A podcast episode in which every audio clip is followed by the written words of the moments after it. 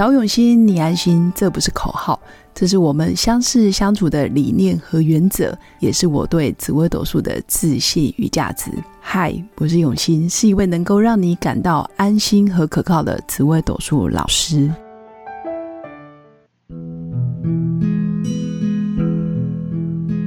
Hello，各位用心陪伴的新粉们，大家好，我是永新。今天是二零二四年一月一号，还是想跟新粉们说声新年快乐。当然，有可能你听到的时候已经是一月二号的早上。主要是因为很想跟新粉在二零二四年的第一天，还是想跟大家聊聊。就在今天傍晚，我们全家北上，然后塞在国道一号的半路中，大概四点多吧。然后日本。石川县发生七点六级的大地震，我相信，嗯，很多新粉一定也很错愕或者是惊讶，而且正值也很多人到日本旅游。但是我觉得这件事，当然还是先祝福新粉。如果你平安，真的要很珍惜自己现在所拥有的一切。那当然也哦，祈祷日本这一次可以平安的度过。那我们更可以帮助自己，也可以帮助别人，心有余力还是多做一点慈善。那当然，我还是想跟新粉分享的就是，其实无常已经变成有常，无常已经是我们现代日常生活中常常听到的，不论是天灾人祸，或者是生病意外，其实很多时候活着真的很不容易。但是如果你现在这个此刻，或者是今年，第一天，你想要让自己告别过去，我觉得是一个很好的选择。就是你可以选择继续活在二零二三年的恐惧当中，但你也可以告诉自己，我要把每一天都当成最后一天来过。我觉得这是一个非常积极的想法。我记得我曾经在呃之前上呃类似心灵成长课程的时候。我曾经对自己说，我要把未来的每一天都当成最后一天。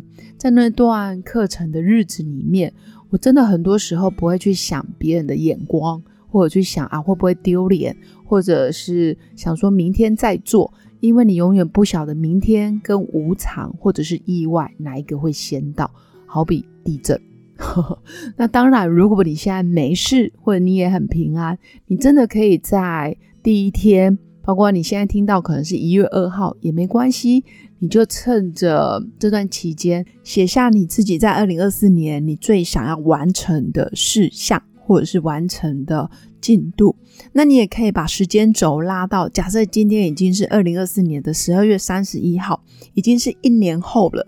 那你假想一年后的这一天，你会看见自己这一年你做了哪些努力？我觉得你也可以沉浸在这个。氛围或者是这个状态下，写下你这一年你想要完成的事项。那当然，前几集我有跟新粉分享过，你可以去盘算你自己的过去这一年的努力。但是在二零二四年，我自己给自己的计划大概也是四个部分，四个象限。第一象限还是是事业上的学习。那这个事业上的学习，如果你是老师、专业人士，当然就是你专业技能的持续精进。比如说管理组织，或者是你的 EMBA，或者是相关的技能，或者是你是啊，比如说身心灵产业，那你是不是也要持续在某个领域可以更精进？因为我发现很多身心灵人士其实很容易是多才多艺，但是如果假设你可以聚焦在一两项的技能上，我觉得会更有趣。甚至可以让自己的兴趣结合你的热爱的事情，然后变成有报酬，就是有收入的这样子的技能，其实是更好的。那第二个就是，呃，二零二四年我也是鼓励新粉可以持续看着你的目标前进。这个目标最好是量化的，比如说你的业绩，你今年要新增几个客人，或者是几个保单，或者是卖几辆车，或者是你想要开几家店。或者是你的收入要成长多少？我觉得这个可能要看着目标，这个目标是可以量化的，看得到数据，可以统计的，可以持续的前进。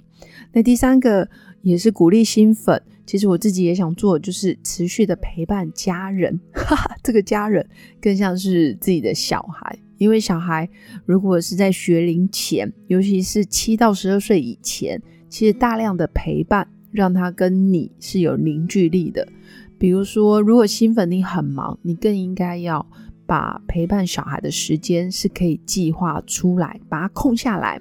你就是要陪着小孩一起阅读、一起运动，或者是每天抽空哦十到二十分钟跟他们闲聊或者是聊天，其实都是很好的。那第四个当然就是鼓励新粉。如果你真的也很忙，然后也很拼命在学习，然后不断的在工作进修，那你更应该要持续的保持运动或者是休闲的时间，因为很多女强人到最后会真的就是把时间都贡献在家人跟事业，但是却忘记了自己的健康或者是运动。所以今年在二零二四年，其实我也是给自己一个目标，就是持续的运动。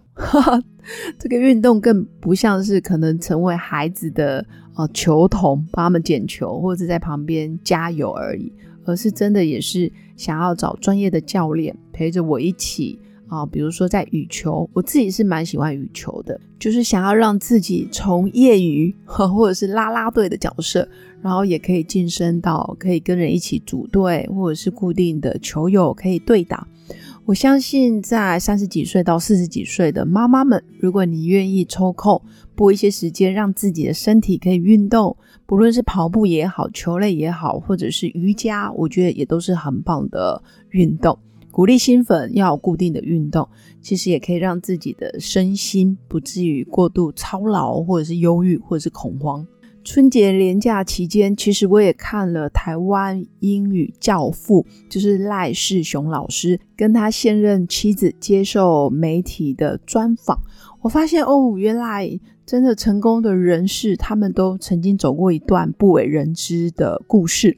包括赖世雄老师在陪伴他前妻四十年期间，他到最后也因为压力过大，所以也罹患了忧郁。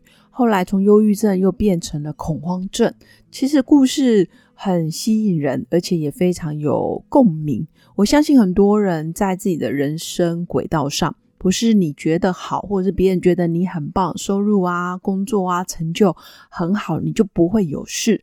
很多时候是自己的身心状态，更应该要好好的去觉察。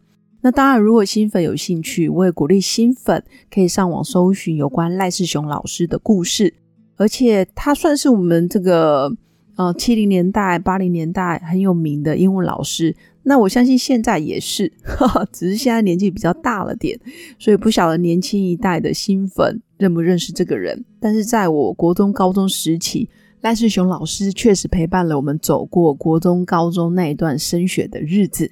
也算是我们这一代人的回忆，也是一个很重要的人物，所以新粉也可以上网搜寻。那也是提醒新粉，如果你真的真的心情不好，或者是你真的身体过度劳累，一定要抽空去休息，不论是运动、休闲，或者是到处走走看看，其实都是不错的选择。那以上就是我今天在二零二四年一月一号的半夜，真的坚持要在。呃，一月一号结束以前，还是跟新粉说个新年快乐，龙年行大运。当然，真正的龙年还是要等到立春过后。那立春是在国历二月四号之后，二月三号、二月四号之后才是真正的龙年。所以现在算是祝福大家二零二四年，然后有一个美好的新年，有一个好的收获。那一样是四大面向，你的事业。你的目标的量化，那第三个是持续的陪伴家人，第四个就是大量的休闲跟运动，这个都非常重要。以上就是今天在二零二四年第一天想跟新粉分享的。最后想跟新粉分享，在我们每一集的文案下方的资讯栏里面，都会有我推荐的心灵疗愈工作坊，主要是生命被祝福就会长大，被爱就会有信心。心理疗愈是一辈子最重要的功课。疗愈工作坊结合心理学的专业知识，可以协助新粉们在日常生活达到自我疗愈的效果，所以推荐给新粉。当然，也欢迎新粉在人生的路上遇到关卡需要协助的时候，欢迎加入我的官方 Light，直接预约线上语音咨询论命。无论你在何处，我都会用心陪伴。以上就是我今天的分享。最后，祝福大家有个美好而平静的一天。我们下次见，拜拜。我是刘永新，谢谢新粉一路以来的支持肯定。制作节目的初衷就是想用生命影响生命。十五年来，紫微斗数看盘超过两万人次，授课超过五千小时，线上论命超过六百人。坚信要先知命才能造运，从单身到结婚到身为两个孩子的妈妈，深刻了解女人不同阶段面临的挑战不同。想了解自己的感情和婚姻的运势吗？欢迎预约我的一对一咨询论命，让我陪伴你找到人生的定海神针。找永新，你安心。